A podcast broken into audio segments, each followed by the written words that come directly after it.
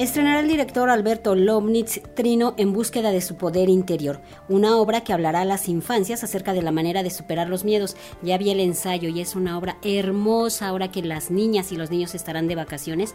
No olviden llevarlos. Vamos a escuchar a Alberto Lomnitz.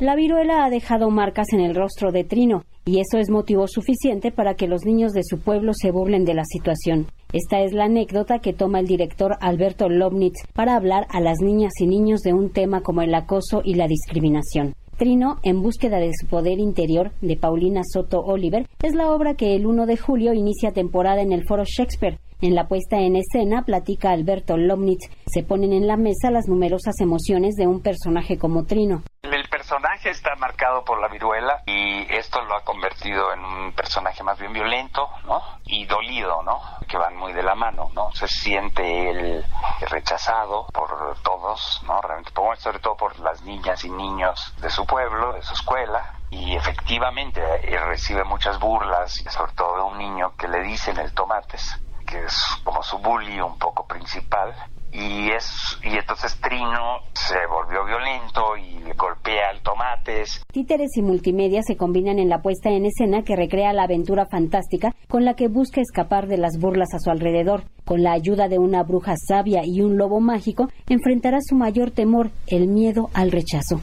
si no hemos tenido viruela, todos, creo casi todo mundo en algún momento de la niñez, digamos, en mi caso pues eran las orejas, que eran muy grandes, se burlaban de mis orejas, porque era muy chaparrito, y yo porque era gorda, etcétera. Entonces, ese como aprender a aceptarnos a nosotros mismos.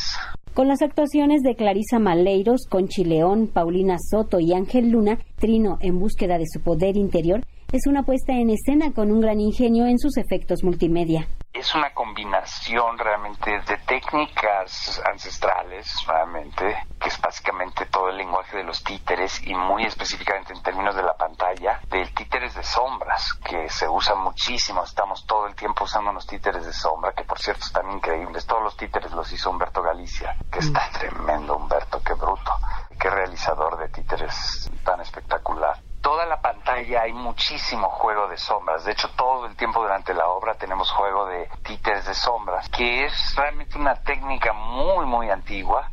Trino, en búsqueda de su poder interior, se estrena el 1 de julio en el Foro Shakespeare, Zamora número 7, en la Colonia Condesa. Para Radio Educación, Verónica Romero.